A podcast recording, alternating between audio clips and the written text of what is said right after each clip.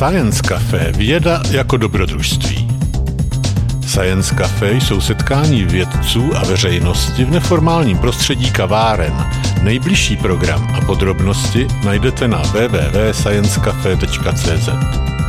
Zaujalo vás Science Café? Sledujte nás na Facebooku, Twitteru a Instagramu. Videozáznamy některých diskuzních večerů s vědci jsou k vidění na portálu slideslife.com. Budeme rádi, pokud se někdy na Science Café přijdete podívat naživo. Generálním partnerem Science Café je nadační fond na podporu vědy Neuron. Hlavním partnerem je společnost LMC. Dalšími partnery jsou Lucky Lab, nakladatelství Akademia, časopis Vesmír a portál Slides Life.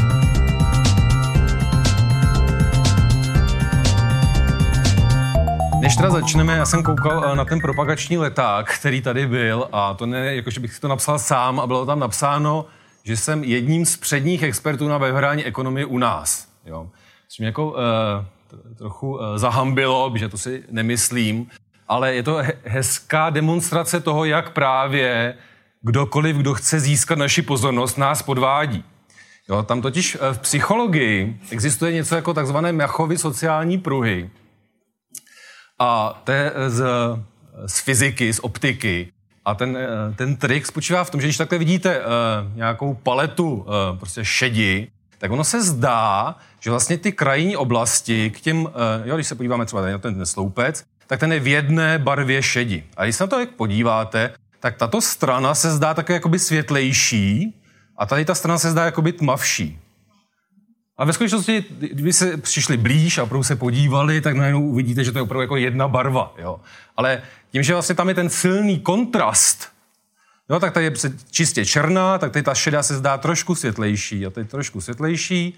Zase na druhé straně tady máme hodně světlou, tak tady ta strana se zdá trochu světle, uh, tmavší. Takže vlastně ten kontrast zdůrazní ten rozdíl. A uh, Mach právě přišel s tím, že když chcete patřit do nějaké skupiny a není to jasné, jo, tak to zdůrazníte. Jo, třeba Karel Gott neříká, že je prostě známý český zpěvák. Protože když řekne, já jsem Karel Gott, tak všichni ví, že je prostě známý český zpěvák. Jo, to samé třeba uh, letiště Václava Havla v Ruzini se nemenuje Mezinárodní letiště, i když samozřejmě tam létají letadla do zahraničí. Když tak myslíte, že se jmenuje uh, letiště v Karlových Varech. Mezinárodní letiště Karlovy Vary. Jo, protože jinak, kdyby řekli jenom jsme letiště v Karlových Varech, tak si většina lidí řekne, hm, tak kdo ví, kam tam lítají. Ale právě chtějí zdůraznit, že uh, tam patří. Jo, takže kdykoliv slyšíte něco jako nejznámější expert, uh, ve světě známý, tak na to pozor, že když to někdo má potřebu říct, tak znamená, že není takový, že kdyby ho všichni znali, tak to sobě nemusí prohlašovat. Tak ten takový jako začátek, že jako ta manipulace a podvod je všude kolem nás.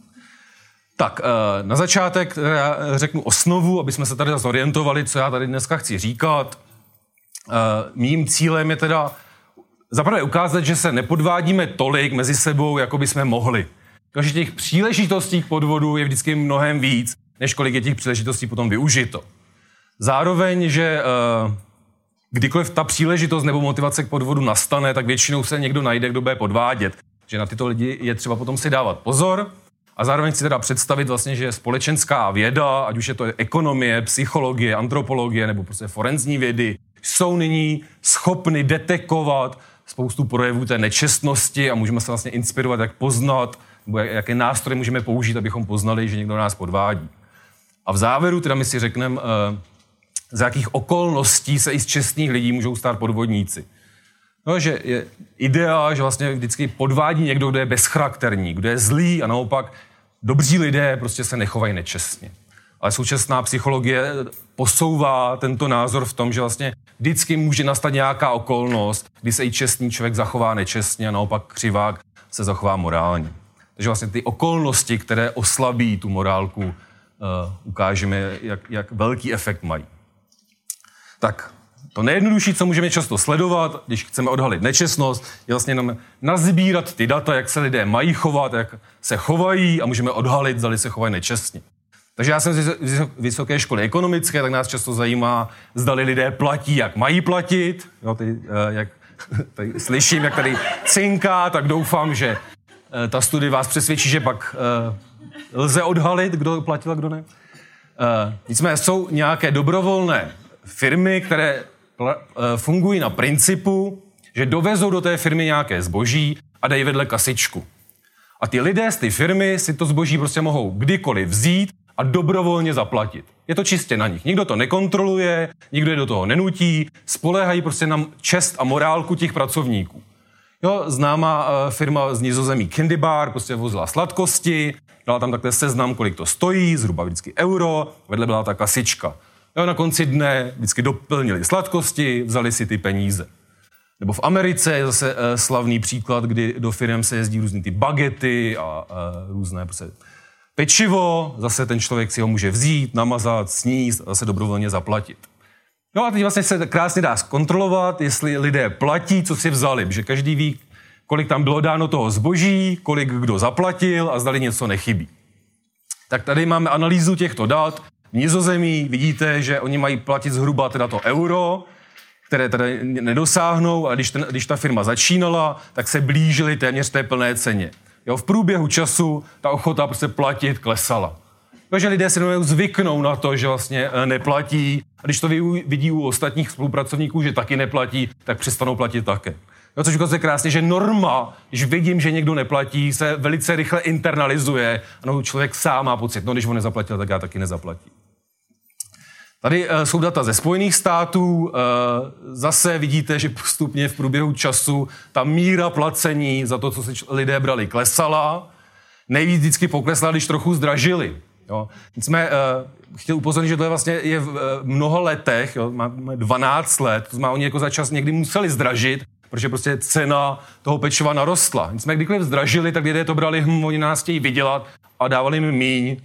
Zároveň na těch datech jde krásně sledovat, tadyhle ta čára, kdy se extrémně zvedla ta ochota přispívat. Jo? Jestli všimněte, tady to výrazně klesalo a najednou to jako vylítlo. A to je uh, 11. září, jo, kdy Amerika byla vlastně napadena, velice se vzedmula vlna patriotismu, soucítění prostě s bližními. A vidíte i v něčem jako placení za uh, pečivo se to promítlo, že lidé uh, začali méně podvádět. Zároveň to, co chci ukázat, také to zní jako strašně dramaticky eh, a často se v tom setkáváte v novinách a v televizi, že tam vám promítnou nějaký, nějaký trend, kde se zdá, že tady strašně klesá ochota se platit za něco, za co by se platit mělo. Ale to, co jako nevidíte, je, že ty grafy jsou useknuté. Jo, já tady nezačínám na nule, ani tady nezačínám na nule, ale začínám na nějakých 70% z té zaplacené sumy a teď začínám na 80% z té zaplacené sumy. Že kdyby ten graf byl celý, jak by měl být zveřejněn, jo, tak vlastně by měl začít někde tady. Jo. A si vlastně uvědomíte, že naprostá většina lidí prostě platí. Jo, že když jsme to zprůměrovali, tak kolem 80% tady a kolem prostě 76% tady pořád prostě lidí platí, i když vlastně nemusí. Takže uh, mnozí podvádí, většina ne.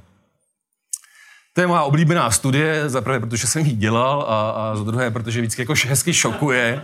Jo. A někteří z vás si možná uvědomí, že v roce 2006 se zvedlo porodné. To vlastně se zdvojnásobilo. A tenkrát to poslanecká sněmovna odsouhlasila v prosinci a ta změna platila od 1. dubna. Jo, vlastně za čtyři měsíce už platilo zvýšené porodné. A teď to vlastně pro ty matky, co už byly těhotné, bylo také jako dilema, že když poradili v březnu, jo, tak dostali nějakých prostě 8 tisíc. Ale jakmile porodili už v dubnu, tak dostali nějakých 16. A když to byly dvojčata, trojčata, tak se to násobilo. Jo? Takže třeba kdy, kdo plánoval trojčata, tak vlastně mohl ztratit nějakých 50 tisíc, kdyby se prostě porodil v březnu a ne v dubnu.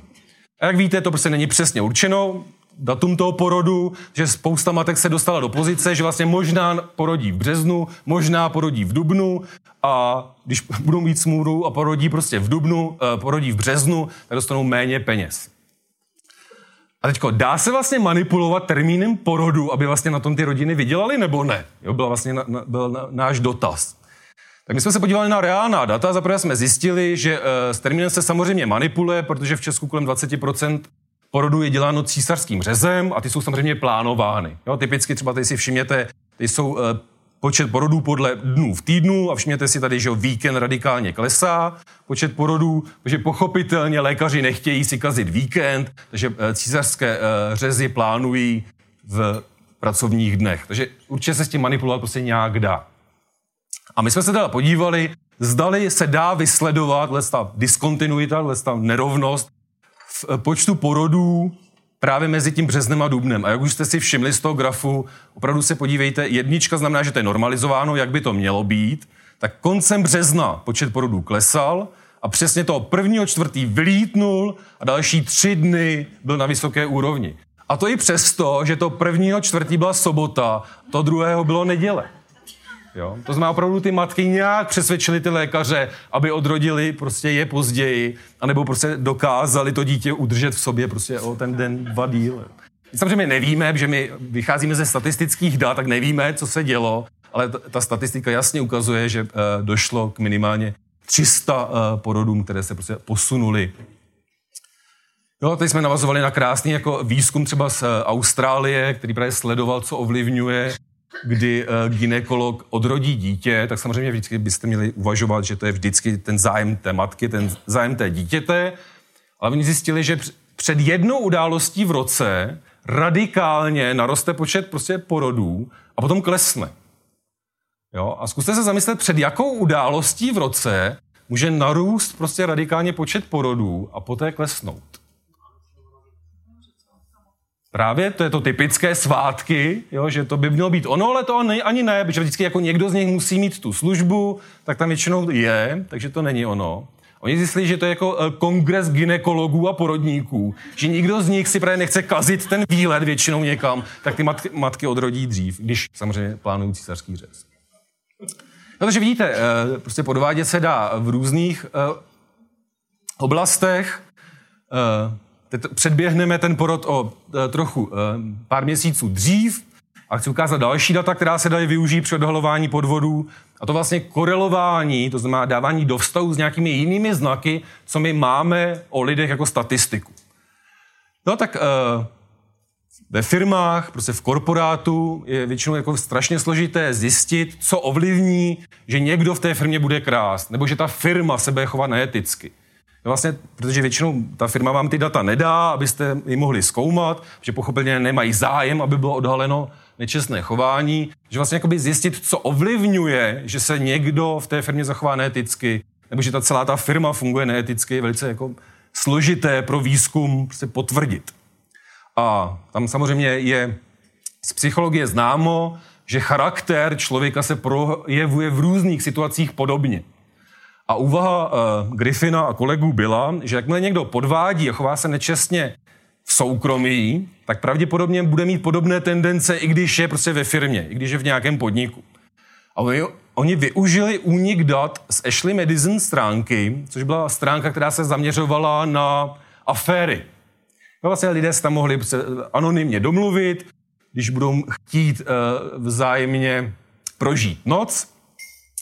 A tyto data, tam bylo mnoho tisíc prostě účastníků, unikla. Jo, uh, hackři prostě tu stránku uh, hackli a ty data o těch vztazích, prostě, uh, kdo tam byl zaregistrován, kdo uh, podstoupil právě nějakou takovou aferku, vlastně unikly. A při tom uniku se ukázalo, že většina těch zaregistrovaných tam není na domácí nebo soukromý e-mail, ale na firemní e-mail. A jenom vlastně se nabídla úžasná příležitost, z jakých firm se vlastně registrují uh, lidé, pracovníci na stránce, kde se vlastně podvádí manželé manželky. A takže vlastně tam byl nějaký ukazatel toho charakteru, jakmile se tam někdo vlastně zaregistroval na stránku na podvádění, tak asi prostě byl mírně nečestný, nebo alespoň teda nechtěl držet slib manželce nebo manželovi. A zároveň se dalo teda usoudit, zda tyto firmy mají větší pravděpodobnost, že tam bude nějaké překračování norem, nerespektování zákonů, porušování regulace a tak dále. A, ti výzkumníci opravdu potvrdili, že tam je jasná spojitost. Čím více, čím větší podíl lidí z té firmy byl zaregistrován na té stránce, tím větší byla pravděpodobnost, že ta firma bude v budoucnosti uh, vyšetřována na porušování prostě zákonů nebo regulace. No je třeba, uh, tak studie se mi krásně líbí, že oni mají strašně bohatá data, mohli se podívat i z jakých sektorů. Ta, tam byl disproporční podíl, jo, tak si, tři, jo, a což mě třeba překvapilo nejvíc jako z výroby, jo, firmy v průmyslu, tak tam uh, nejvíc těch lidí bylo zaregistrováno na té stránce, potom zdravotnictví, jo, takže prostě lékaři, sestřičky. A vůbec jako nejmí uh, vlastně jako z, ze sektoru z chemického průmyslu. No, ti zjevně prostě nemají potřebu vyhledávat nějaké uh, takové vztahy. Jo, takže vlastně charakter, jo, že opravdu se dá vysledovat, že jakmile někdo někde podvádí, jo, v tomto případě třeba manželů nebo manželka, nebo navazující studie třeba říká, jakmile byl někdo odsouzen za vyhýbání se daní z příjmu fyzických osob vlastní, tak se dá očekávat, že jeho firma bude v budoucnosti vyšetřována pro neodvádění daní. Že opravdu existuje něco jako charakter člověka, který se prostě projevuje v různých situacích. Jakmile někdo je buď charakterem, nebo se to naučí, nebo je navyklý podvádět v jedné oblasti, dá se většinou vysoudit, že podvádí i v jiné oblasti. Další e, nástroj, který se dá využívat, je vlastně analýza různých dat, která spolu nemusí souviset, ale mohou nás vést k tomu, že k nějakému podvádění dochází. E, já tady, e, ta studie má samozřejmě velkou konotaci na Česko, když tak se k ní vrátíme e, v diskuzi, ale byla původně udělána v Itálii. A výzkumníci si právě řekli, že Berlusconi, tehdy italský premiér, je namočen v mnoha korupčních kauzách, ale málo kdy mu bylo něco prostě dokázáno. Jo, že se vědělo, že on získává nějaké toky prostě od zpřátelených firm, ale zároveň velice těžce bylo nalezitelné, jak ty toky proudí, od koho.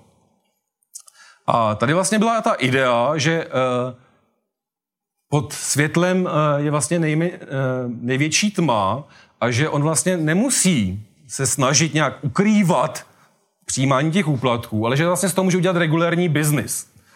A on byl, on je vlastníkem Mediasetu, jedné z nejvýznamnějších mediálních společností v Itálii a zejména prodávají teda vlastně reklamu jako televizní čas. A čeho si ty výzkumníci všimli, je, že sledovanost televizí v té společnosti Mediasetu se víceméně nemění. Jo, to je ta modrá čára, vidíte, že jako kolísá, ale víceméně je pořád stejná. Takže sledovanost těch televizí je víceméně pořád stejná, ale platby firem za reklamy kolísají výrazně. Jo, což je divné. Když se na to dívá pořád stejný počet lidí, jak je možné, že někdy firmy jsou ochotny platit mnohem víc té společnosti, protože nezískají jako větší počet diváků. Jo? A oni teda nanesli, kdy byl ten Berlusconi premiérem. To jsou ty šedivé sloupce. A všimněte si, že přesně v těch obdobích, kdy on byl premiérem, kdy on měl moc nad tím průmyslem, tak došlo, jo, to je ta červená čára, došlo právě k zvýšení těch plateb za reklamu. Že oni vlastně jenom přepláceli něco, co by stálo normálně mnohem mý a tímto vlastně stylem mohli uh, platit ty úplatky. Jo, vidíte vlastně, všechno je naprosto legální, jenom on si prostě mohl říct o mnohem větší cenu za televizní čas, když byl premiérem a ty firmy byly prostě ochotny to zaplatit, i když tam ta větší sledovanost nebyla. Takže vlastně ten, ten proces je poměrně složitý, ale ta základní myšlenka je velice jednoduchá. Že vlastně nemusíte nějak pokoutně si dávat takové úplatky, stačíte, že vlastně ta, ta protistrana je ochotna přistoupit na vyšší cenu, kterou vy jí prostě nabídnete. To můžeme klidně přeskočit, že čas nám běží. Další eh, postup, jak lze sledovat podvádění a faktory, které ho ovlivňují, jsou laboratorní experimenty. Na to se zaměřuju hlavně já. A eh, ten, ta myšlenka je, že vlastně ve světě je strašně faktorů, které ovlivňují, jestli schováme čestně nebo nečestně. Jo, sami to cítíte prostě uh, ve svém životě, byť jste třeba si řeknete, já nikdy nelžu, ale když vám třeba manželka prostě řekne, vyhodil jsi ten koš, tak řeknete, ale jste ospalí, tak řeknete prostě, jo, vyhodil, i když víte, že ne. Takže prostě ta únava ovlivňuje, že jste ochotni prostě lhát. Jo, nebo prostě nemáte čas. Nebo prostě existuje spousta důvodů, kdy i jako morální lidé se, se lžou. A protože jako v realitě právě spoustu těch faktorů, které působí najednou, tak nelze přímo sledovat, který z nich ovlivní, že se chováme nečestně. A to jsou právě laboratorní experimenty, které zjednoduší tu situaci na dřeň, a pak se snaží sledovat, zdali nějaký ten faktor má dopad. Tak já jsem vybral úplně nejjednodušší příklad. U studentů zdali se budou chovat nečestně, když budou mít možnost. A ten experiment fungoval naprosto triviálně, oni prostě házeli kostkou a přesně kolik bodů jim padlo, tak krát 10 dostali odměnu. A těch hodů měli uh, 10. Jo, takže když prostě vám, když jste hodil jedničku, dostal jste 10 korun. Pak jste hodil trojku, 30 korun. Pak jste hodil jedničku, zase 10 korun. Pak šestku, 60 korun. A oni se tak vlastně mohli vydělat. Zároveň v jedné té situaci se se viděli navzájem. Takže vlastně bylo složité lhát, že jakmile by jako nahlásili, že jim padla jednička, řekli, mně padla šestka, tak vlastně by je mohl kolega prásknout. No, takže tady se opravdu chovali poměrně čestně. Jo, v případě, když tam není dohled, chováme se čestně. Tady my jsme to udělali trochu jiné, dali jsme tam vlastně zábrany a oni vlastně nikdo neviděl, kdo co hází. Protože prostě oni zase házeli tou kostkou, nikdo je neviděl, jo, vidíte, jaké zábrany. Následovalo, zdali ta anonymita, že nejsou sledováni, se promítne do toho, že budou samozřejmě házet víc šestek, než by měli. Jinak ty kostky byly opravdu uh, akreditovány kasínem, takže každý ten bod měl stejnou pravděpodobnost, že padne. Že vlastně tam by měla být je, přímka, všechny ty body měly, by měly padat se stejnou pravděpodobností. Tady samozřejmě vidíte výsledky a všimněte si, že samozřejmě čtyřek, pětek, šestek padalo mnohem víc než jedniček, dvojek, trojek a samozřejmě studenti podváděli, když měli příležitost. A protože my do těch skupin vlastně losujeme, čistě náhoda způsobí, že někdo skončí v této skupině a může podvádět a někdo skončí v této skupině a nemůže podvádět, tak tam nehraje roli nic. Jo? Nehraje tam roli pohlaví, věk, bohatství, bohatství rodičů, vzdělání. Všichni mají stejnou šanci, že skončí v této anebo v této skupině a ty skupiny se liší jenom v tom, jestli mohou nebo nemohou podvádět. Čiže my vlastně jsme opravdu schopni říct příčině, příležitost dělá zloděje, jo? což se tady v té skupině opravdu potvrdilo. Vůbec nejzajímavější jsou ale terénní experimenty, kdy vlastně to stejné, co je v laboratoři, se dělá prostě v terénu. Vy uděláte naprosto identické opatření, jo, třeba tady akreditované auto, které nemá žádnou závadu, byť je ojeté, ale prostě odborník dá certifikát, že naprosto bez závady a uděláte tam nějakou jednoduchou závadu. Jo? Trochu nedotáhnete prostě baterii, vypustíte chladící kapelinu, takže jsou tam přesně dvě malé identifikované závady. A teď vlastně jezdíte po autoservisech a necháváte si vlastně nacenit u toho automechanika, za prvé, co to asi způsobuje, že to nestartuje a škytá to a kolik by nacenil opravu. A protože jsou to tak zjevné závady, tak vlastně každý kvalifikovaný technik, automechanik by měl zkontrolovat, zdali jako baterie dobí a zdali dolítá chladící kapalina. A když to neodhalí, tak zaprvé buďte teda jako e, neschopný, anebo vás samozřejmě chce natáhnout. A tyto studie typicky zjistí, že třetina až polovina automechaniků většinou na účtu je mnohem jí, samozřejmě nákladnější opravu jako generálka motoru, nutnost celkové prohlídky, výměna e, spoustu e, těch dílů toho motoru, než aby prostě uh, naučtovala jenom prostě, do, že dotáhnu baterii nebo dolejou uh, chladící kapalinu. Takže opravdu uh, tady ta míra podvodu je poměrně vysoká. Zároveň je to velice odlišné u mužů zákazníků a žen zákaznic, jo, kdy prostě, uh, když, no to není tak úplně zřejmé, jo, protože když by tam přijel jakoby muž s tak s jednou závadou, tak vlastně můžete spekulovat, tak ten automechanik si řekne, no ale když on ne, ne, nepozná ani toto, jak je to idiot a já ho můžu natáhnout. No, když, když přijde žena, tak, no, tak to nepoznala, tak nevím, jestli mám natáhnout. Nicméně zjistilo se právě to, že typicky ženy byly mnohem více teda uh, natahovány, že jim byla dávána mnohem větší nutnost oprav než u mužů. Na druhé straně, u, myslím, 15% žen to bylo opraveno a ten automechanik si neřekl o žádnou platbu. Jo? Takže tam je jaká, v těch datech je takový jakoby zvláštní tvár, že jsou velice natáhnuty, anebo to dostanou zadarmo. Jo? Vidíte, jo? Prostě těch motivů, jak se chovat čestně, nečestně, je velice, velice hodně. Tady zase moje oblíbená studie, protože jsem spoluautorem, je, eh, teď jsme testovali čestnost pokladních v Praze. Eh, ta, ta myšlenka vlastně strašně jednoduchá. Jo? My jsme měli studenty, ty jsme najali, navlíkli jsme do trička, prostě I love Prague, jo, miluju Prahu, dostali fotoaparát a mluvili jenom anglicky. Prostě předstírali turisty. Jo? A vždycky šli do nějakého obchodu a prostě si tam koupili nějakou malou drobnost. Jo, Coca-Colu, sušenku, čokoládu.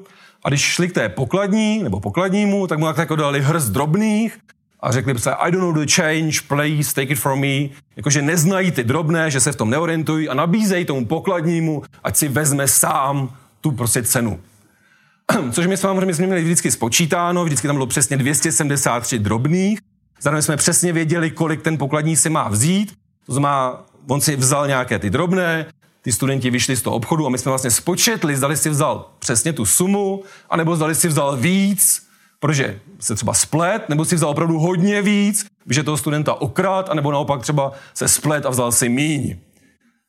Teď, teď schválně vždycky, když to přednáším, tak si všichni vždycky očekávají, jak všichni kradou. Jo? Očekává tady někdo, že si pokladní brali systematicky míň? Ano. To je dobrá hypotéza, ale k tomu ve skutečnosti nedošlo, protože tam vždycky byli dva, měli se kontrolovat, jo, ale pořád se vzájemně mohli domluvit, jo. A tady vidíte uh, to rozdělení výsledků.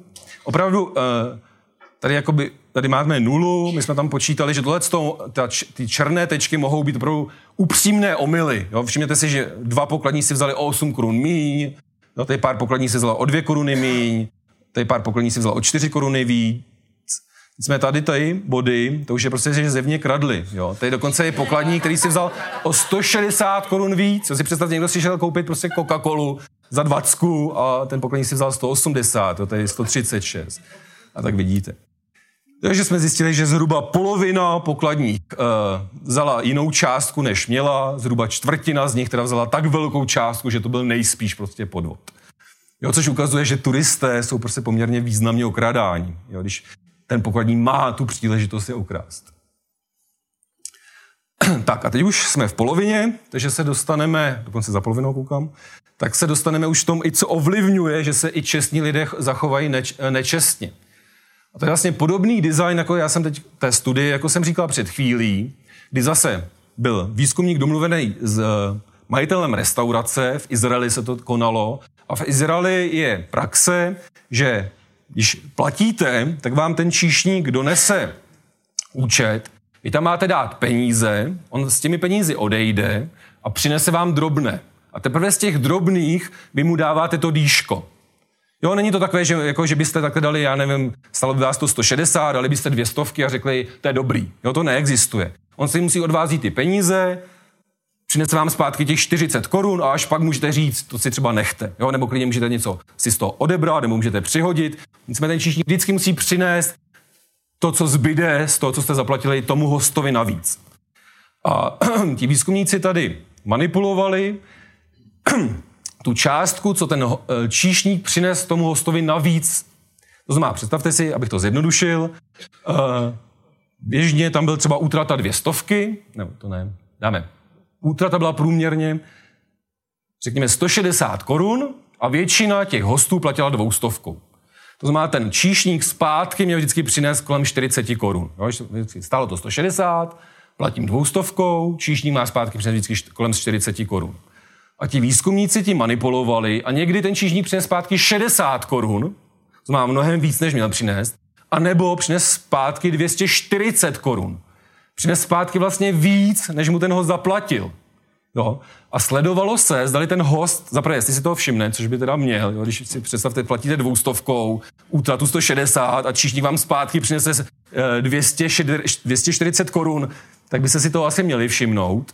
A nebo vám teda zpátky přinese 60, to znamená o 20 vám přines víc, než měl. A sledovali se, zda ten host to stopí, anebo zdali se prostě ozve a tomu číšníkovi to vrátí. A sledovala se spousta charakteristik, jak to vracíš tam gasti, nebo hosté, co jsou tam poprvé, muži, ženy. Jo, když tam je muž a žena u jednom stolu, je to rande, nebo když jsou tam prostě lidé z jedné firmy. Sledovala se spoustu dalších charakteristik, jsme ta hlavní byla, zdali vrátí spíš, když mu přinesou mnohem víc, těch 60 korun, nebo se ozvou víc, když jim, když jim přinesou těch 240 korun. Jo. Si představ, někdo vám přinese, měl vám, někdo, vám, někdo vám měl vrátit 40 korun a vrátil vám 60, nebo 240. Kdyby se lidé měli ozvat víc, ale udělal jste chybu a vrátit to.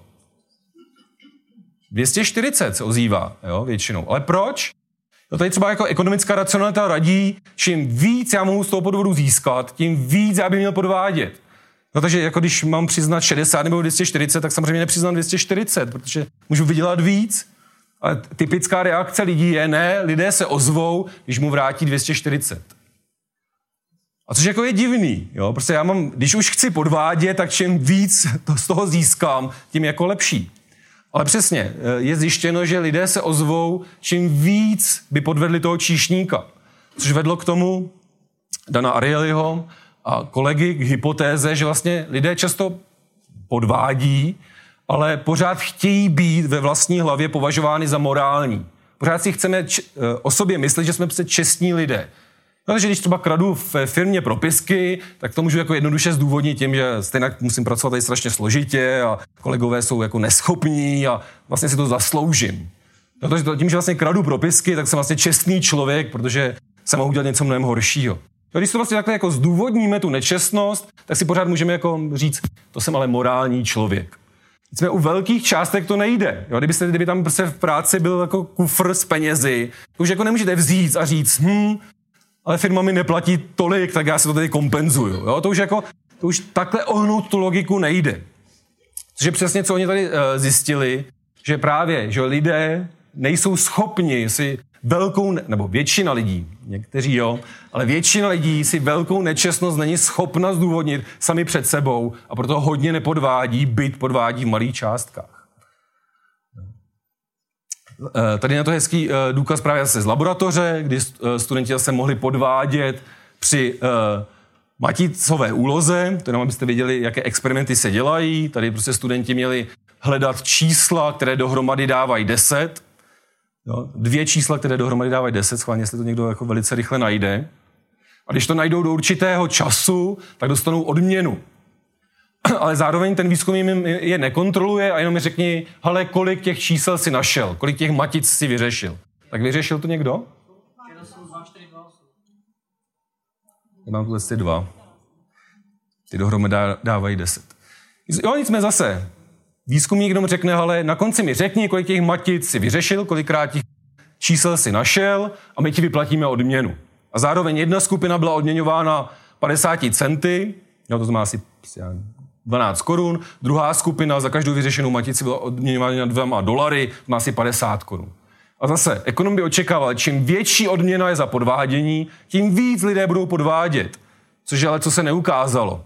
Jo, když prostě mohli podvádět, jsou tyhle, ty dvě, tyhle ty dva sloupce, tak všimněte si, že u větší odměny ty podvody byly prostě nižší. Jo, tady nebyly vůbec žádné, tady prostě byly nižší. Jo, což ukazuje, že opravdu máme v sobě prostě nějaký ten morální zákon, který se už někdy řekne, to, to ještě jsem schopen si před sebou zdůvodnit, ale jako velkou, velkou nečestnost už ne. A z, toho, z této teorie vyplývá spoustu dalších jakoby, vhledů, kdy se chováme nečestně, nečestně. Typicky třeba, když není jasné, jak bychom se chovat měli. No třeba studenti ví, že by neměli opisovat, jo? máme jich tu pár, ale to je tak jako někde jako skrytě v hlavě a vlastně jako to není, že bych hned teď v každé situaci nesměl opisovat. No a nicméně, jakmile se studentům řekne, že si před nějakou zkouškou musí přečíst akademický slib, kde opravdu jako čestně slibují, že se budou chovat eticky, tak uh, pod, uh, opisování a podvádění klesá. Takže vlastně tu normu máme přímo před sebou a je pak složité uh, prostě podvádět. Na to je zase krásný terénní experiment. Tady možná už to znáte, některé nakladatelství novin mají ten styl, že Tady je cedulka, můžete si vzít noviny, které jsou tady uh, se vloženy v igelitovém sáčku a prosím zaplaťte. Jo, stejný princip, jako jsme začínali. Jo, lidé si mohou vzít noviny a místo, aby platili někomu, tak to mají dát do kasičky. Jo, a je to takové, že tam vlastně nikdy nemusí být někdo, by, kdo by to prodával, kdo by to kontroloval, je to založené na té čestnosti těch lidí. Jo, že si vezmou vždycky jenom jedny noviny, ne všechny, a že zaplatí za co si vzali. Samozřejmě společnosti ví, že spousta lidí si bude brát ty noviny a nebude platit, ale věří, že ti, co zaplatí, to nějak budou kompenzovat. A teď tu společnost zajímalo, jak přesvědčit ty lidi, aby přispívali víc. No a většina lidí řekne, no, je tam třeba jako nějaký dohled a jako policista u toho musí být a když někoho chytnu, tak ho prostě uh, zavřu. Že to jsou jakoby opatření, prostě cukra byč, které jsou extrémně nákladné. Jo? Když si někdo ukradne noviny, tak je škoda 20 korun. Jo, na to nikdy neobhájíte, aby u toho stál nějaký policista. To znamená, jde o nějaké opatření, jak útočit na tu psychiku lidí, aby se chovali nečestně. A oni zkoušeli tři přístupy. Za prvé tam uh, nedělat nic, jo, což je jako nejjednodušší, kde se spoustu kradlo. Pak na tu ceduli napsali, noviny stojí 60 centů a zároveň kradení novin je nelegální. Jo, opravdu zdůraznili tu normu. No, co se vám zdá, no to je taková blbost, to jako všichni přece ví, ne. Takže to, že to tam napíšu, nemusí mít žádný vliv. A nebo poslední podmínka byla, noviny stojí 60 centů, děkujeme vám za to, že jste čestní. No, velkými papír, eh, písmeny tam bylo zdůrazněno, děkujeme vám, že jsme čestní. A tady vidíte průměrný ten příspěvek. Když nedělají nic, velká část lidí přispívala, nicméně velká část ne. Když vyhrožovali, že to je nelegální, nestalo se vůbec nic. A jakmile poděkovali za to, že přispívají, eh, více jak polovina těch, co kradla, poté přispěla. Jo, takže vlastně to, že někdo mi projevil to, že jsem čestný člověk, mě vlastně pochválil, mě vlastně tak ovlivnilo, že jsem byl ochoten víc přispět. Nejednoznačnost norem eh, samozřejmě eh, hraje velikou roli. To je další terénní experiment, kdy eh, studenti asi házeli kostkou a mohli vydělávat. A bylo jim řečeno, hoďte třikrát, abyste to jako ověřili, že kostka funguje, ale pouze první číslo se počítá. No, takže když hodíte šestku, vyděláte si prostě zase v přepočtu 60 korun, máte to jako v dolarech, ale ty experimenty jsou dělány vždycky, aby se přizpůsobily ty platební úrovně té dané země. Když hodíte jedničku, vyděláte málo.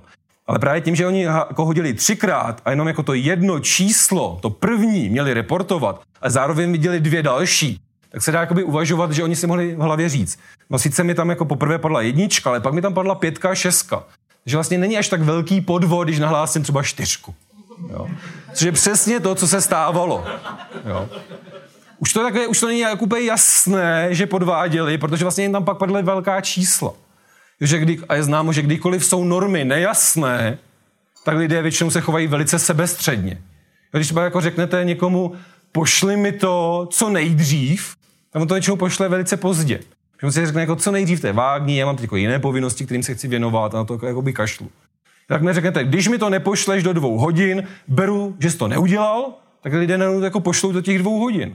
Takže vlastně, když je jasná ta norma, tak se, tak se snažíme ji dodržet. Když je tam jako, v angličtině to jako grey areas, jo, jako šedá zóna, kdy vlastně jako není jasné, jestli jsem zloděj nebo ne, nebo jestli respektuju slib nebo nerespektuju, tak lidé ho většinou nerespektují.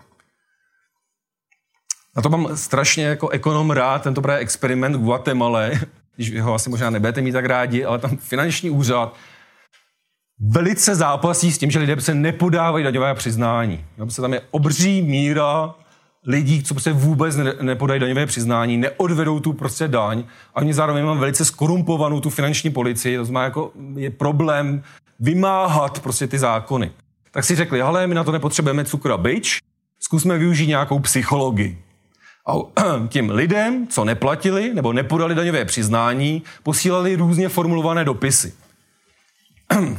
Jo, to znamená, někdo dostal jenom jako dopis, prostě nezaplatil jste, zaplaťte. Jako, jako jednoduchý od finančního úřadu, jako vy, eh, vyhrožování, na, kož, na někoho šli jako sociálním tlakem. Jo, říct, jaká je norma, co lidé dělají.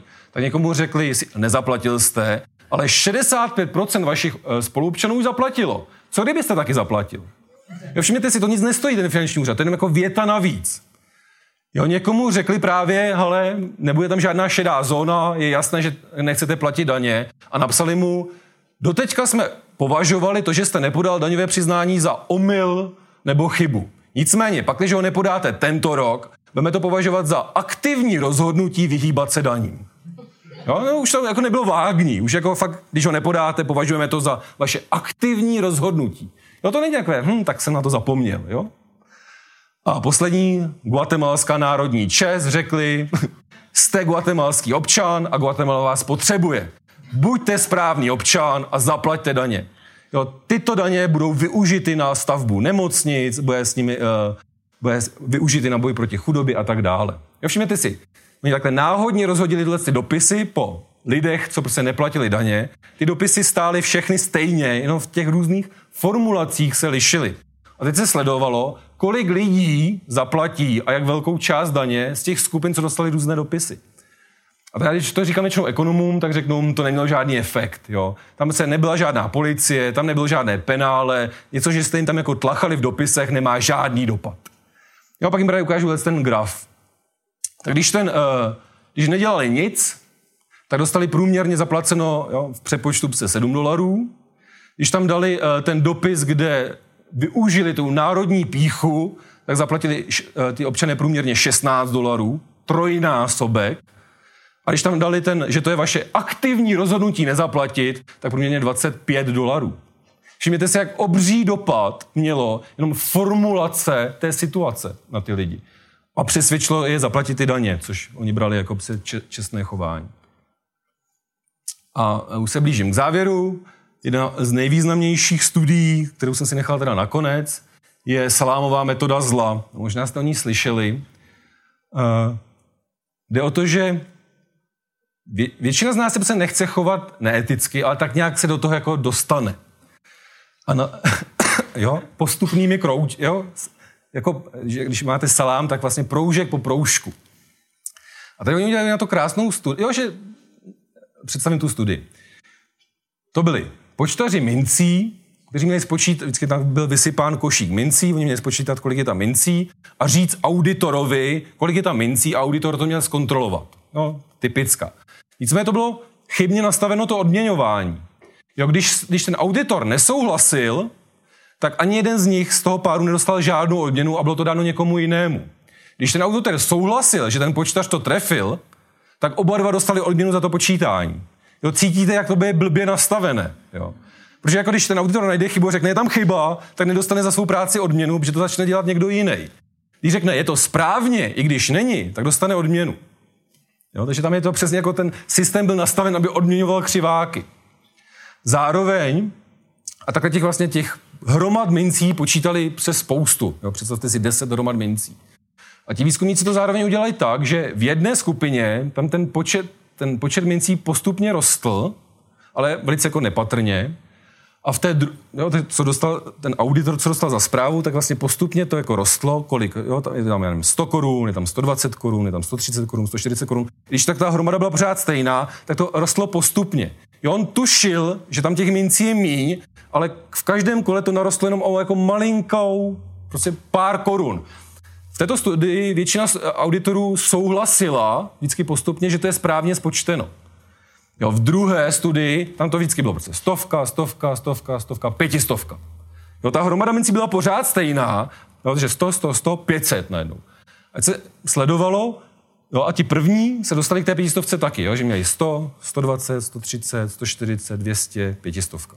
Jo, to druzí měli 100, 100, 100, 100, 100, 100, pětistovka. Takže vlastně oba dva se dostali na konec na stejnou úrovně nečestnosti, museli zalhat, že tam je strašně mincí, ale jedni se tam dostávali postupně a druzí tam vlastně měli čestně, čestně, čestně a obří nečestnost. A bylo zjištěno, že právě ti, co tam měli tu samé čestnost a na konci obří nečestnost, tak to vždycky nahlásili. Jo, to je moc, chcete tady podvádět a udali toho počtaře. Jo, když to ti auditoři, co to měli postupně, 100, 120, 150 až 500, tak ho neudali. Protože oni si to postupně pořád omlouvali. Hm, tak trošku, 20% eh, to je jedno, 15% to je jedno. A tím se postupně, jak pořád omlouváte ty nečestnosti, tak ke konci už vlastně si říkáte, já jsem vlastně omluvil, už jsem to tolikrát, že teď už vlastně mu to neomlu, jako, tak, tak, už mu to, uh, tak už to přijmu taky. Jo, takže salámová metoda zla. My postupně akceptací malých nečestností se dostaneme k akceptaci i velkých nečestností. A to můžeme klidně přeskočit a dostat se k tomu až u, uh, až u diskuze. Já tu mám jenom poslední slide, který je uh, zaměřen na ideu spravedlivého světa, což je v psychologii jedna z velkých debat, proč často čestní lidé se nepostaví zlu. K tomu je samozřejmě spousta studií, ale jedna z nich v současnosti populární je, že lidé mají právě paradoxně tendenci považovat svět za spravedlivý. Jo, že vlastně, když se někdo chová dobře, tak nakonec se mu daří dobře. Jo, a když někdo je nečestný a chová se zle, tak někdy si pro něho někdo dojde, nebo něco se mu stane. Jo, máme jakoby vnitřně zakódováno, že nakonec jako se ti zlí dojdou své odplaty a ty čestní se mi nakonec bude dařit. Jo, ale jako svět v sobě nemá, že jo, jako normu. Jo, tam jako to, že vás jako může zabít meteorit jako v prvním týdnu života, to je prostě špatná náhoda a neexistuje nic jako kosmická spravedlnost. Ale lidé mají tuhle tu tendenci vnitřně všechno omlouvat. A to vede velice jakoby paradoxním situacím, kdy sam, my nejsme schopni bojovat že ho, proti zlu. A zároveň, když je někdo obět, obětí zla, tak my často říkáme, že to zaslouží.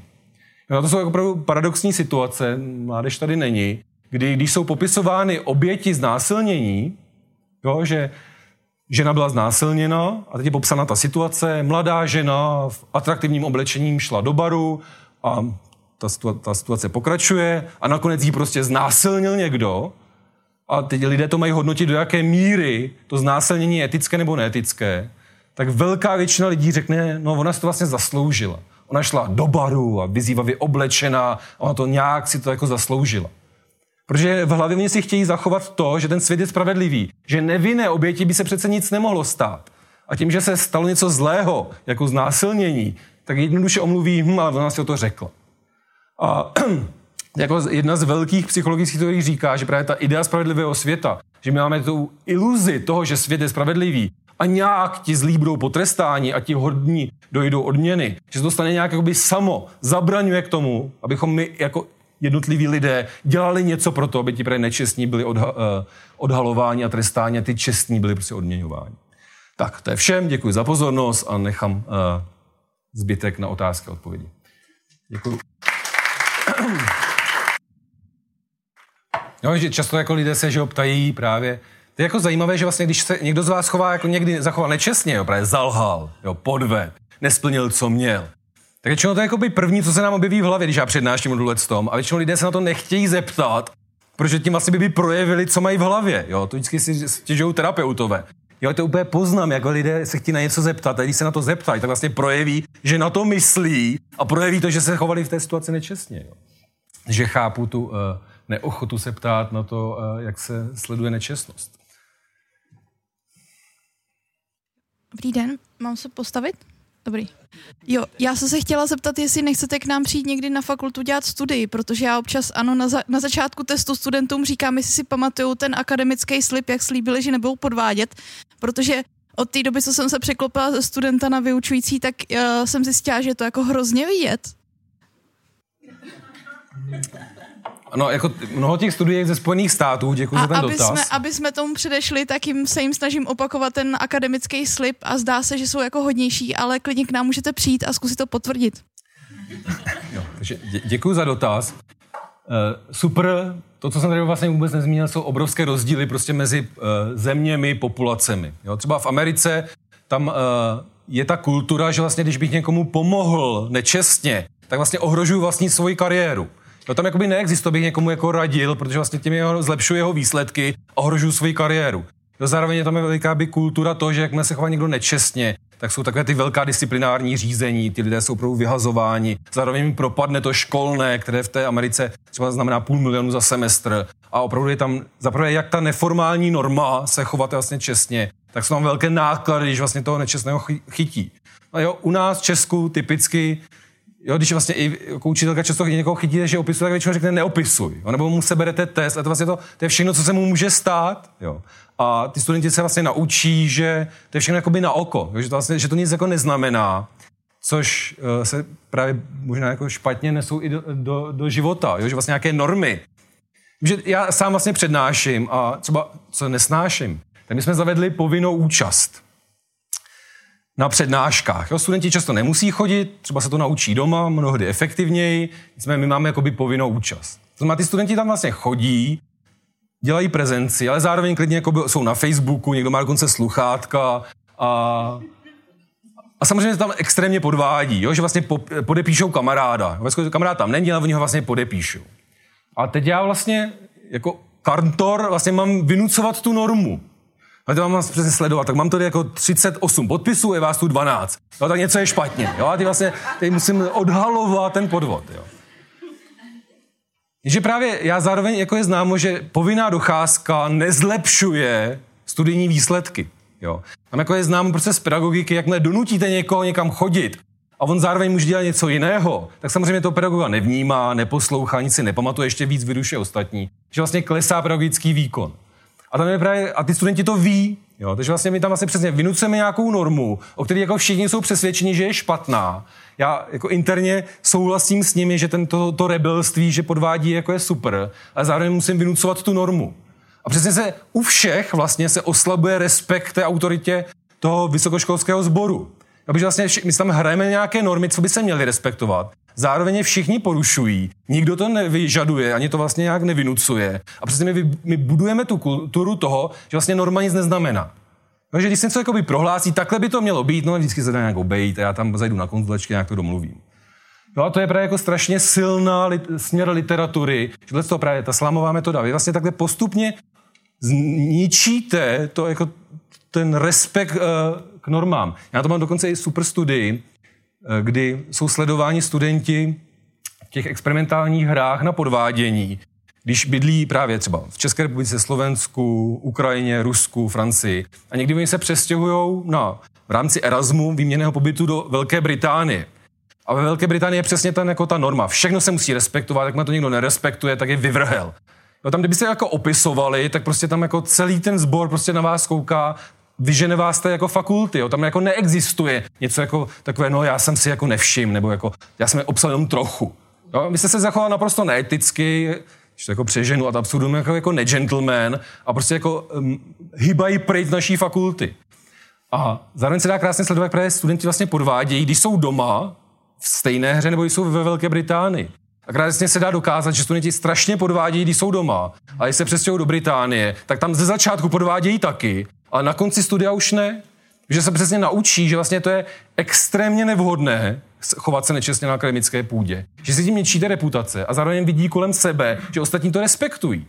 Znamená, oni jako kdyby to najednou jako nerespektovali, tak prostě eh, vlastně do té skupiny nepatří. No a to je vlastně spousta studií, jako opravdu nějaké to, jak my, my vypozorujeme, jak se lidé kolem nás chovají, to nemusí být vůbec vědomně. My vlastně podvědomě si toho všimneme a začneme se chovat úplně stejně a vlastně nám nepřijde nic divného. A typicky třeba v Japonsku, když jezdíte po japonském venkově, tak tam malí farmáři mají vystavené své výpěstky, zase tam mají jakoby kasičku, mají tam napsáno, kolik jenů to stojí. A když si tam vlastně nějaký ten člověk, který jde kolem něco vezme, tak prostě zaplatí. Jo, kdybyste to udělali jakoby v Česku, tak mu to jako v prvním dně jako zmizí celá úroda, včetně té kasičky. Jo. No, takže tam jako jsou složité prostě normy, obvyklé chování, které se v tom samozřejmě projevuje. Takže já myslím, že akademický slib, bych to zkrátil, nebude mít žádný dopad na opisování, protože lidé jsou u nás zvyklí, že to prostě nemá žádný reálný dopad. Myslím si.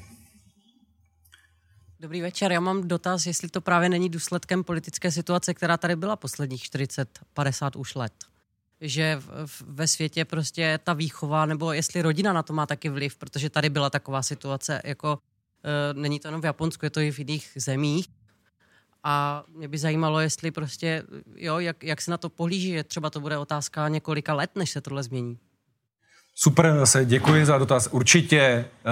Uh, jsou také jakoby složité odpovědi, protože samozřejmě, že výchova má jakoby vliv. Samozřejmě, že vlastně to uspořádání společnosti má vliv. Jo? Že vlastně těch faktorů je tolik, že to nejde jednoduše odhalit. A jo, třeba mé oblíbené jsou studie právě u lidí, kteří třeba vyrůstali v nějakém prostředí, třeba válečném, a pak se přestěhovali do jiné země. Jo, často se dá vysledovat, že oni právě si přenáší to, co se naučili doma v nějaké situaci, i do naprosto odlišného prostředí. Jo, krásnou jsou na té studie třeba z fotbalu, jo, kde ten člověk vyrůstal jako junior nebo žák jak se vlastně tam hrál ten fotbal, jestli se násilně, zrovna tam třeba zuřila válka, lidé se nerespektovali a přejde potom jako profesionál do úplně jiné země a vlastně on tam dál vykazuje to násilné chování, které se kdysi naučil. Jo, zároveň u nás samozřejmě za komunismu tam jako, že je známý ten slogan, že kdo neokrádal stát, prostě okrádal svou rodinu. A nejenom přesně to je vlastně nějaká ta norma, kdy vlastně všechny ten, ten erár je tam jenom jako něco, z čeho já si vlastně mám brát a blbec se nechá chytit a chytrák právě se nenechá. Jo. A přesně to jako určitě máte pravdu, vede k tomu, že najednou existují nějaké paralelní systémy, kdy jako něco se říká, nějak jinak se úplně chová a to určitě oslabuje tu morálku. Jo. A to jsou vlastně ty mezinárodní komparativní studie a ukazují, že to nebude jakoby pár let, že opravdu bude trvat jako mnoho generací, než se to se obnoví. Jo, na druhé straně jako spousta zase zemí, co zažila třeba komunistický režim, tak uh, jo, na to jsou třeba studie, bych zase řekl, takzvané ztrácení peněženek. Jo. Prostě jde výzkumník a vždycky náhodně ztratí peněženku, která je nabitá penězi a teď se právě sleduje, v které zemi to vezme, anebo to vrátí na policii. Jo. Takže třeba jako Estonsko, anebo vlastně uh, pobaltské státy, tam ta jako komunistický režim byl mnohem jako tvrdší než u nás, to porušování norem bylo ještě silnější a tam vlastně ta čestnost obyvatel třeba vyšší než u nás. Jo. Takže vlastně tam jako jsou, těžko se ví proč, jo, zároveň třeba skandinávské země, tam to vrátí téměř každý člověk. Jo. A jo, zase jsou země třeba jako typicky Ukrajina, Bělorusko, Spojené arabské emiráty, kde to vlastně nevrátí skoro nikdo. Jo. Takže prostě ty země se liší, ono zároveň tam hraje roli i jako zasloužené, nezasloužené štěstí, takže vlastně eh, víra, vlastně když najdete něco, třeba to jsou, jsou známy státy, kde jsou piráti, jo, pobřežní státy, kde vlastně naučeno, že vlastně, když se něco ztratí na moři, tak je to vlastně vaše. Jo. A přesně tyhle státy mají tu tendenci, že se jako něco najdou, tak mají vlastně jakoby morální právo na to si to přivlastnit. A teď je otázka, jestli to máme považovat za čestné nebo nečestné chování, protože to je prostě jakoby norma.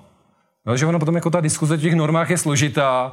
Já často přednáším že, eh, o eskimácích a tam vlastně historicky, když ten, ten starý člen rodiny, že najednou už jako neměl zuby nebo nebyl, nebyl schopen lovit, tak ho se vyvedli že do, na planinu a nechali tomu umrznout. Jo. Což my jakoby můžeme vnímat, prostě to je extrémně nemorální, nečestné chování, ale tam je to jako naprosto jasným zvykem, evolučně daným, protože jinak by jako zatěžovali, když nepřispívají té komunitě, že on jako složitě uh, hodnotí vždycky potom jako ty, co je správná norma chování. A ta otázka právě jako říkám za mě, prostě, uh, protože to je strašně propletený soubor vztahů, chceme-li zlepšit morální chování lidí, tak se to musí změnit jakoby spoustu, aby to trvalo opravdu generace a ne prostě pár let. No.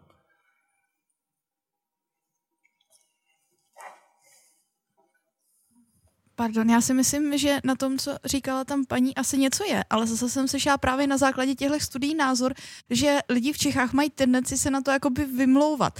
Že jako my ještě nebudeme morální, protože prostě jsme to takhle tady měli za komunistů a tak jako nebudeme to ještě měnit. Takže možná, možná... Jasně, jo, to je ta schopnost jako racionalizace je uh, mocným nástrojem. Jak jsme schopni na něco to svést, to samozřejmě jako ulehčí chovat se nečestně. Jo, prostě to, že jo, zase jako normy, berme to, že třeba uh, mafiáni, ve skutečnosti, kromě toho, že jako zabíjejí lidi, jo, tak se vlastně chovají strašně čestně. Jo? Když, když jsou měřeny antropologi, jak vlastně třeba, uh, jestli nahlásí ztrátu, zdali jakoby pomohou člověku, jestli chodí vlastně na mše, když jdou do vězení, jestli jako nepráskají, tak ano, my můžeme říct, to jsou prostě kriminálníci, ale když jako řekneme, že v rámci té skupiny existují nějaké normy, které by měly respektovat, tak oni vlastně jako by respektují. Jo? A je vlastně potom jakoby stra, stra, strašně složité jako identifikovat že jako jednoznačně morálka, nemorálka. Jo? Ale máte pravdu v tom, že jak jako můžete říct jednoduše, takhle to bylo a teď jako kdo já jsem, abych to měnil, nebo tak jako uh, mě to nemotivuje něco změnit. Co jsem přesně říkal u té jako iluzi uh, spravedlivého světa, jako najít výmluvu je vždycky strašně jednoduché. To je jako, vlastně neexistuje člověk, který by nenašel rychle jako výmluvu. Jo? To prostě, my jsme tak evolučně nastavený, že uh, to, to první, co vás napadne, je vždycky, že se obhájíte. Jo? Na to často jako si, si, si uvědomte, že vás někdo jako obviní, tak vaše první reakce není, hm, možná na tom něco je. A vždycky první je, že jste připraveni dát jako reakci. Jo, třeba teď jsem si četl hodnocení studentů, jo, prostě že jsem arrogantní. Jo? A to první, co je, není jako, že mě napadne, hm, tvé, možná jsem někdy něco řekl jako neobratně, možná jsem byl zlý. To první je, co si řeknu, ten student je prostě retard a nepochopil, co jsem mu chtěl říct a jasné. Jo? To je jako strašně jednoduché, že to máme jako naučeno, jo? vlastně najít tu výmluvu. Za tom, že komunismus a něco, jo? ale prostě to vždycky jsem, to říct vždycky, jo? ale právě jakmile jako něco reálně neuděláme, proto aby ten svět byl čestnější, Jo, ne, nevinucujeme ty normy, neupozorňujeme na to, na to porušování těch norm. Nechováme se sami jako vzory, jo, tak se jako reálně nic nezmění, že najít tu výmluvu je strašně jednoduché. Jaký další dotaz? Možná teda využiju toho, že mám mikrofon. Když jste, uh, mě tady zaujala ta studie o těch uh, daňových uh, podvodnících. Uh, spolupracujete nějakým způsobem i třeba se státní zprávou, když vlastně jako jsou známí takovýhle Eh, závěry, eh, jestli jako by si od vás třeba eh, česká státní zpráva nechala poradit? Některé výzkumy jsou, na druhé straně musím říct, že vlastně česká státní zpráva ty výzkumy moc nevyužívá. Ono ve světě jsou takzvané behavioral insight units, což je jako anglický, těžce česky přiložitelný pojem jednotky využívající psychologické vhledy. Jo, to přeložím strašně kostrbatě. Ale prostě třeba na Slovensku teď vzniká jedna. Ty právě berou to, že my jako lidi nemusíme vždycky jako nějak kopat nebo jim jako říkat, co mají dělat, stanovat zákony, že vlastně přesně existují nějaká jako jednoduchá opatření, které využívají toho, jak se, jak lidská mysl funguje a pomocí toho se dá dosáhnout jednoduchých vlastně opatření. Říkám, je, Česká republika je zrovna jako jedna z mála, která to jako nemá. My samozřejmě spolupracujeme, když se ministerstvo ozve, ale jakoby systematicky to nefunguje. Ale třeba jakoby ve světě opravdu uh, je extrémně, uh, tento výzkum jako oblíbený, opravdu se sleduje, prostě co funguje, co nefunguje. Jo? U, čen, u nečestnosti, nečestnosti moc ne, ale typicky v sociálních programech, v nezaměstnanosti. Jo, teď třeba eh, se podívám vlastně na jednom výzkumu, proč třeba nezaměstnaný nejdou na úřad práce, když je tam nabídka a ten úřad práce jim poslal tu nabídku, proč prostě nezajdou. A typický úřad práce, nevím, jestli jste se setkali, je strašně formální. Jo? To, I když já někdy čtu to, co oni posílají za dopis, tak už na třetí větě nerozumím, co byla první věta. Jo? Že je to jako ztraceno v tom obsahu. Jo? Zároveň je to vždycky neosobní. Tak se vlastně zkoušel jednoduchý obsah, že tím vlastně osobám chodili personifikované SMSky. Ahoj Marku, zrovna pro tebe máme super nabídku. Kuchař číšník tři do týdne. Jo, další skupině se posílaly zase jenom ty dopisy, anebo se posílaly jenom jakoby vágně SMS, objevily se nové nabídky práce. A je extrémně silně vidět, že kdo dostane tu personifikovanou prostě nabídku, je tam to jeho jméno, je tam vlastně to propojeno s tím, o, o co on žádal, tak prostě přijde.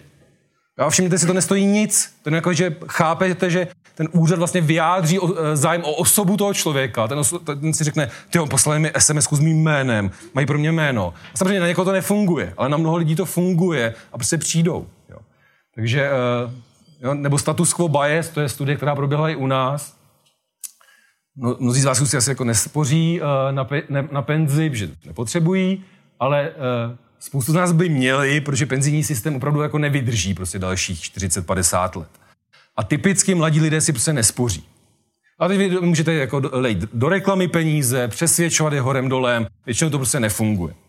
A to je krásný eh, takzvaný chyba statutu quo, že my většinou děláme to, co před nás někdo dá, že nechceme věci měnit. Protože my jsme byli domluveni s firmami, že kdykoliv eh, někdo dostal uh, smlouvu novou pracovní, tak uh, tam dole bylo napsáno, já tím automaticky schvaluji, že 10% z mého platu bude spořeno na penzijní spoření. A člověk to mohl škrtnout, nesouhlasit. Jo? Všimněte si, druhý, druhý případ je jenom vlastně, že se jenom jako rozhodnete to udělat. Jo? To zase jako nic to nestojí. Nicméně ten, prv, ten první, ten status quo je, že to vás automaticky, ta firma vás tam přihlásí, když to neškrtnete.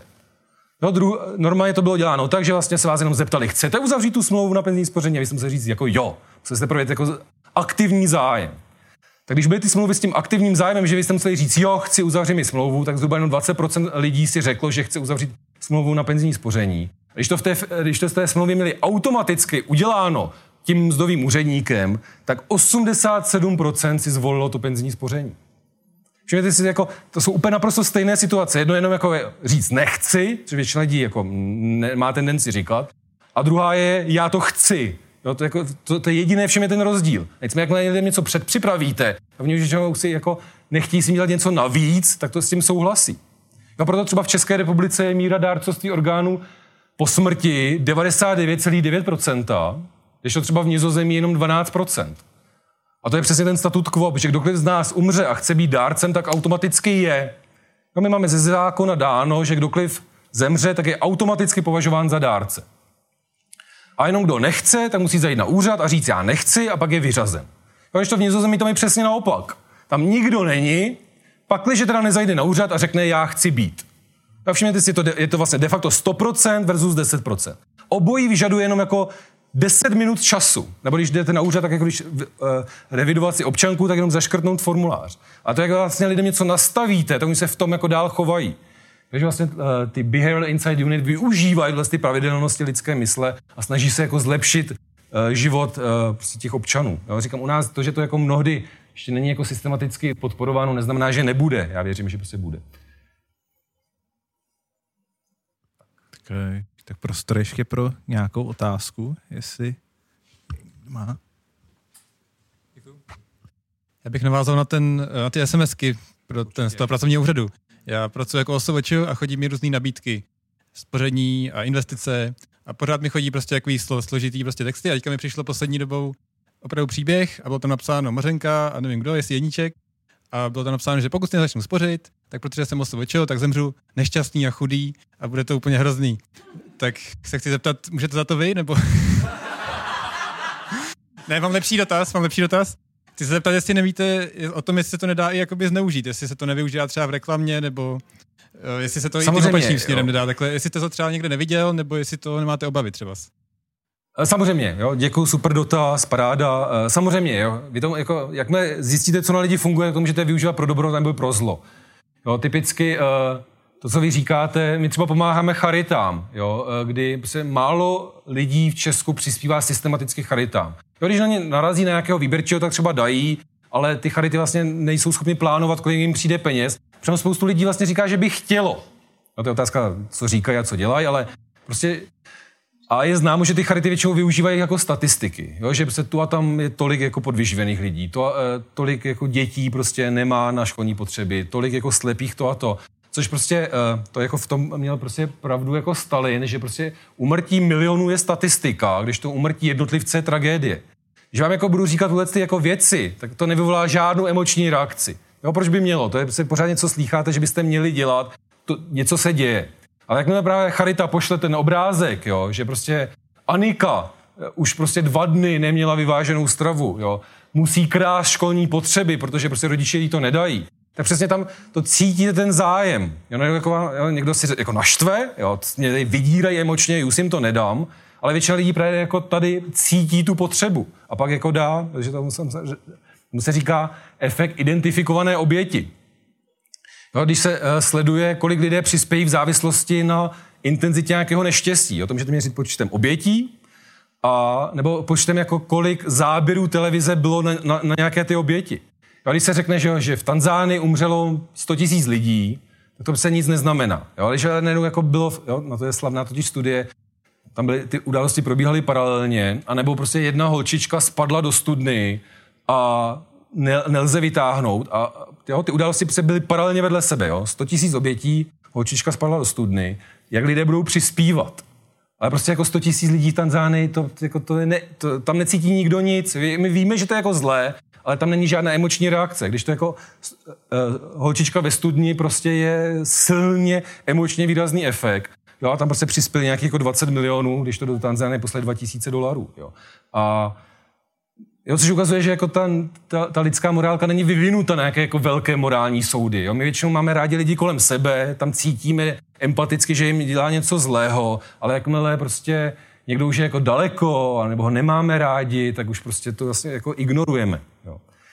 Jinak samozřejmě jako ty manipulace se využívají, třeba vím, že O2 tam spolupracoval s naší fakultou na přesvědčování lidí, se uzavřelo tarif, jo, a tam třeba opravdu jako největší dopad má sociální tlak. Jak jsme poslali SMS-ku, uh, 48% vašich sousedů si, zle, uh, si změnilo tarif, proč nejste mezi nimi, jo, tak to je jako jeden z vůbec nejsilnějších dopadů. No, což vy se smějete, ale to je jeden z nejsilnějších Eh, motivátorů pro velká nákupní rozhodování je, že si to pořídí soused, nebo bratr, nebo prostě snacha, někdo, s kým vy se porovnáváte.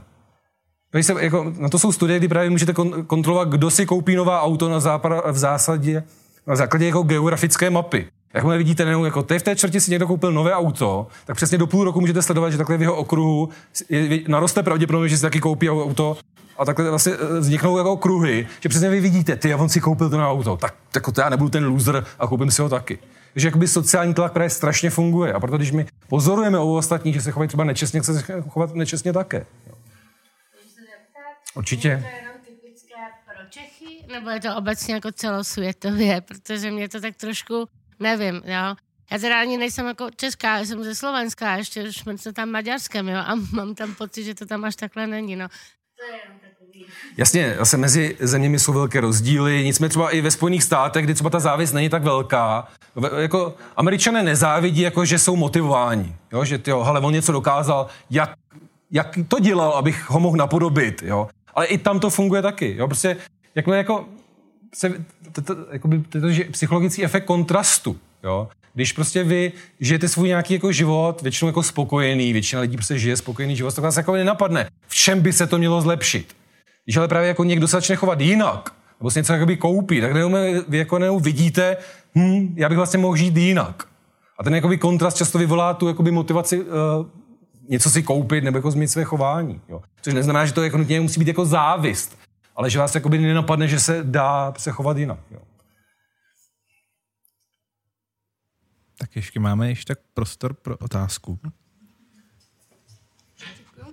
Dobrý den, mě by Dobrý zajímalo, co učíte za předměty na ekonomce. Tak uh, já učím manažerské rozhodování a řešení problémů, to se toho moc tady netýká. Pak právě behaviorální ekonomii, jo, behaviorální ekonomie je právě vlastně ekonomický obor, který bere inspiraci z psychologie a snaží se pochopit, proč se lidé rozhodují, jak se rozhodují, tím nejenom, jako že by byli nějak motivováni, ale že právě jim nahlédneme do hlavy. Potom právě metody výzkumu a kritické myšlení. Jo, vlastně jak vnímat ten svět, abych jako, uh, byl schopen hodně pochopit, co funguje, co nefunguje. Takže tohle ty tři obory. Pak management budoucnosti, ale to vás nebude moc zajímat. To, to mnohdy nezajímá ani mě. Jo. Ale, ale musím. Eh, Možná ještě ta otázka, když jste eh, tady říkal ty různé jako sociální skupiny, které se v rámci toho oboru zkoumají a jsou nějakým něčím specifický. Eh, Existuje třeba nějaký výzkum o politicích a jejich ochotě podvádět a jestli je tam nějaký rozdíl jakoby oproti eh, populaci, že jo, protože se vždycky říká, jako, eh, že tam, tam, je ten, jako, tam je ta ochota a míra podvádění jako mnohem vyšší. To je strašně jako právě složité, jo. Eh, No jako, jak to, jak, jak to pojmout? Jako, určitě jsem jako podvádí velice hodně, jo. Což ale jako můžete říct de facto o jakémkoliv oboru. Tam jde o to, že tam jakoby ty, záj, tam ty, ty příležitosti jsou prostě úplně jiné. Jo, a zároveň tam není třeba jako jasná oběť. Jo. To, že třeba dálniční, a teď si vymyslím příklad, jo, to neberte jako bernou minci, jo, ale to, že ten da, eh, mítný systém bude stát jako miliardu, anebo miliardu a 200 milionů a z těch 200 milionů vám dá jako politikovi někdo 50 milionový úplatek, jo. To já, kdyby byl na jeho pozici, tak já si řeknu, no, tak jako vlastně žádná oběť tady není, jo. Si nějak abstraktně lidé v České republice to budou trochu hůř, ale těžko jako říct, jo. A nebo vlastně tak vlastně jako za nic, jenom že dám tu firmu, která naopak projevila zájem o mě a nabízí mi 50 milionů, Jo, tak jako, kdo jsem já, abych je odmít, jo? Jo, vidíte, že vlastně ta racionalizace je strašně jednoduchá. Nikoho vlastně, uh, nikoho nevidíte, že by byl ta oběť. A teď vlastně občané říkají, no, podívejte, tak radou, jo, ale kdyby byli v té pozici oni, jo, že jim vlastně někdo nabídne 50 milionů vlastně jakoby za nic, ani tam nevidí žádnou škodu, tak jak- jako podle mě by právě jako naprosto většina lidí se chovala stejně. Jo. A nebo ne, jo, poprvé by řekli, že ne, ale pak najednou, že jako vidíte, všichni kolem mě jako by si berou, jo, já jsem jediný, kdo nebere, jo, a najednou jako vás to zlomí, i když jste jakoby charakterní člověk. Takže vlastně jakoby odsoudit ty politiky, že jsou bezcharakterní, je zase strašně jednoduché. Vlastně naším je cílem, aby jako ne- nebylo tohoto prostředí, aby ty podmínky to třeba neumožňovaly, tím, že se změní ten uh, systém na transparentní. Jo, jinak je tam velký rozdíl mezi politiky, protože tam je právě e- obří heterogenita. Jo. Někdo jo, opravdu jde do té politiky třeba v malém městě, na vesnici, jo, typicky tam narůstá počet lékařů, knězů, sociálních pracovnic, kteří to opravdu dělají prostě pro to, aby pomohli druhým. Pak samozřejmě je tam spoustu kariéristů. Na druhé straně neexistují jakoby systematické studie, abyste mohli říct, jako psychopa- nejvíc psychopatů je v politice. Jo, to třeba ne, jo, nejvíc psychopatů je ve vedení firem. Jo. Což je jakoby bohužel jako fakt.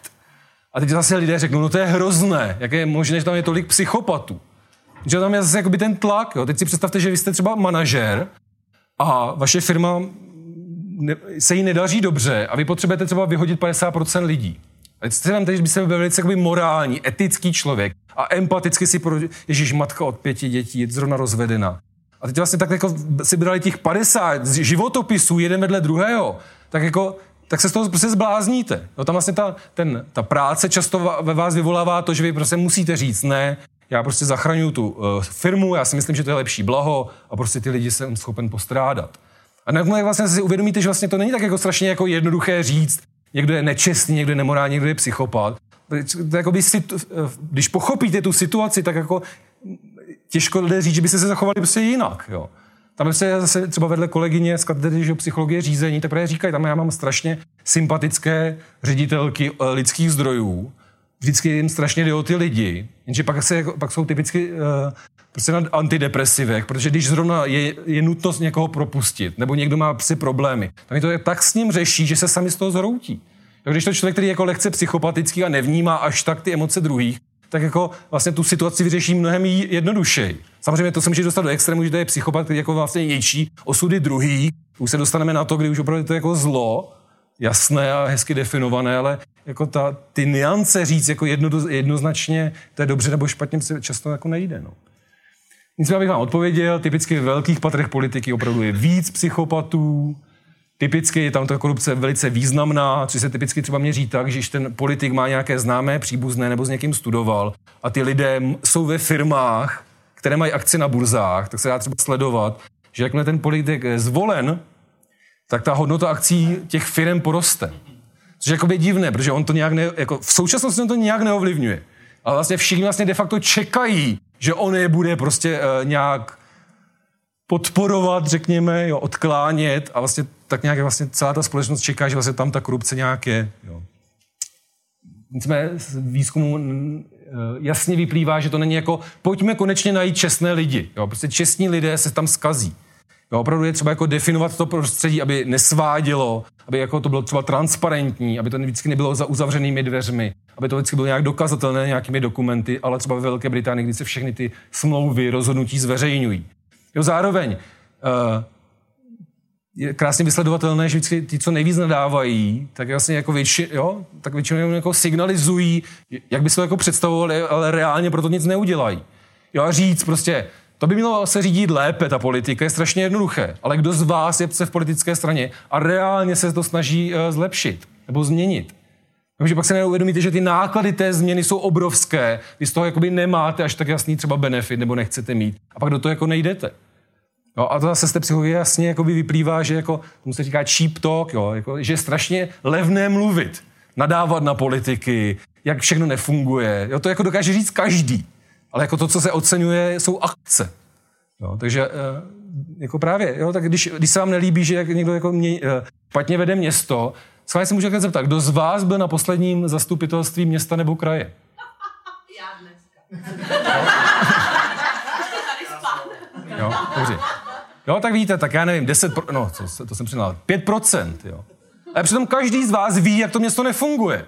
A minimálně v minulém teda řekl něco, že tady je něco neopraveno, tady někdo něco ukrát, oni nic neví, jo. Jako to je, to je tak strašně jednoduché, jo. Ale právě jako nést ty náklady, to je jako ta, to, to čestné, jo. Vlastně si říct, a já teď jako to prosadím, udělám ten vzor a půjdu na ten úřad něco prosadit. Jo. Že na tom úřadě jsou taky jako lidé. No jako když jenom třeba jakoby uvidíte, řeknete, hele, to něco nefunguje, já nabízím to řešení. Samozřejmě já vás můžu poslat kam si, ale prostě aspoň jako řeknete, hm, tak nedá se s tím nic dělat, já jsem se snažil. Ale jako se nadávat, jako něco říkat je strašně jednoduché. Jo, to je uh, už jako stalý ře, řecké pravidlo. Jo? Prostě neří, nesledujte, co lidé říkají, sledujte, co, co dělají. Jo?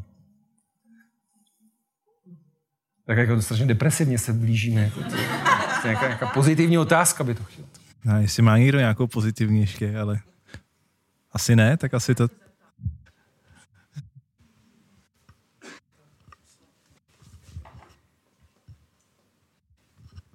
mě by spíš zajímalo, jak nastavit eh, ty normy takový pozitivnější, protože mě vždycky napadá, když se s někým bavím, tak se ptám těch lidí. A když byste chtěli něco zlepšit, nebo řekněte mi, kdo je váš vzor v České republice? Kdybyste se zeptali malých dětí, kdybyste se zeptali teenagerů, dospělých lidí a třeba prostě lidí v důchodovém věku, tak mě zajímá ten názor, kdo je pro ně zajímavý a kdo je tou normou ve společnosti, podle který by se rád choval a kterou respektuje. Uh, no, to je složitá jako otázka. Jako, bych jako, to by spíš byla otázka na sociologa, jo, vlastně, koho lidé berou jako vzor. Oni jakoby zároveň vlastně jako vzory jsou strašně abstraktní a jsme často jakoby do toho nuceni, jo, že mnohem třeba víc fungují vzory, na které vlastně, když to zjednou se můžeme jakoby šáhnout. Jo, že vás opravdu třeba mnohé, nebo to se dá právě krásně vysledovat u studií, jak uh, se mění pracovní chování zaměstnanců v závislosti pod kým pracují. Jo, tam ten šéf má strašně velký vliv a většina lidí si to ani jakoby nepozoruje. Jo, že uh, jakmile třeba máte šéfa, který právě lidi odbývá, jo, nebo já řeknu, studie, která je velice speciální, aby jsem ji dělal tak jako je lepší. Rozdíl mezi právě uh, poptávání ve firmě, aby když něco někdo má řešit, jestli to dělá muž nebo žena. No, protože v Česku je problém, že typicky ženy jsou odměňovány mnohem méně než muži. Což samozřejmě má důvody ve fyziologii, mají prostě děti, odchází na mateřskou dovolenou, preferují rodinu, proto nepreferují kariéru a tak dál. Ale i když se tohle to nějak jakoby odfiltruje, tak pořád oni prostě méně berou. A teď se jakoby neví proč.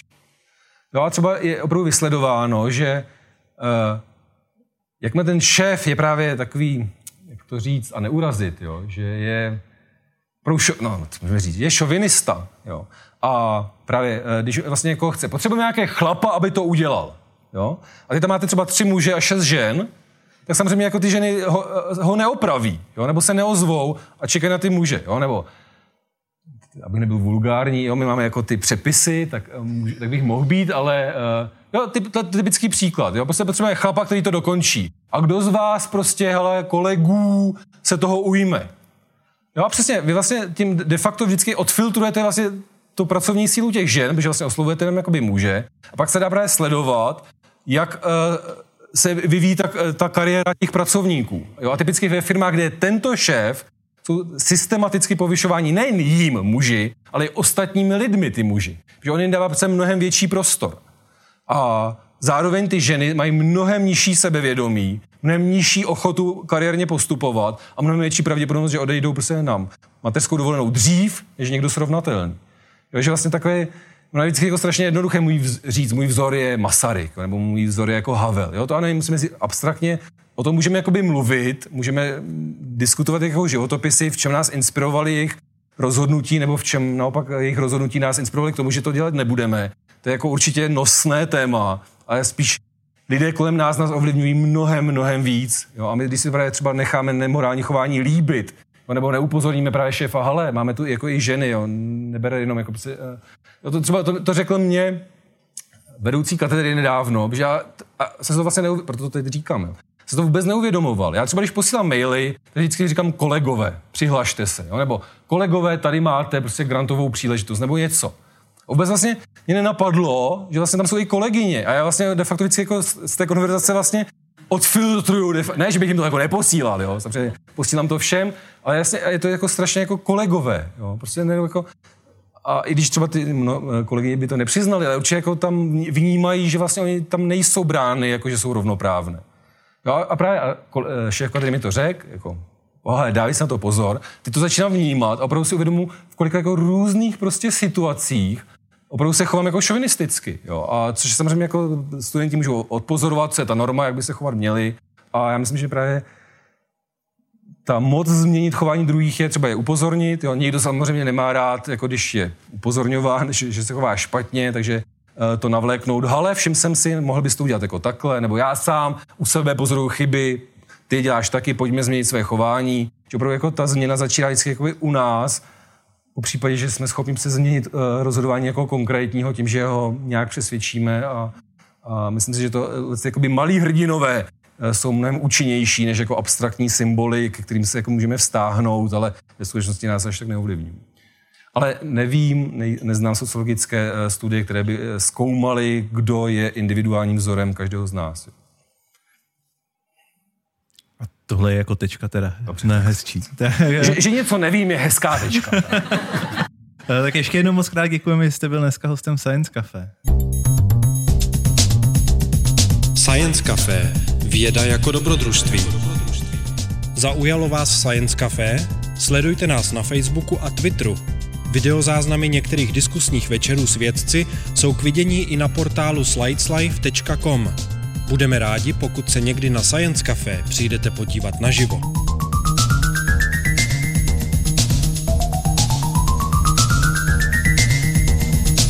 Generálním partnerem Science Café je nadační fond Neuron na podporu vědy. Dalšími partnery jsou nakladatelství Akademia, Lucky Lab, portál Slides Life a časopis Vesmír.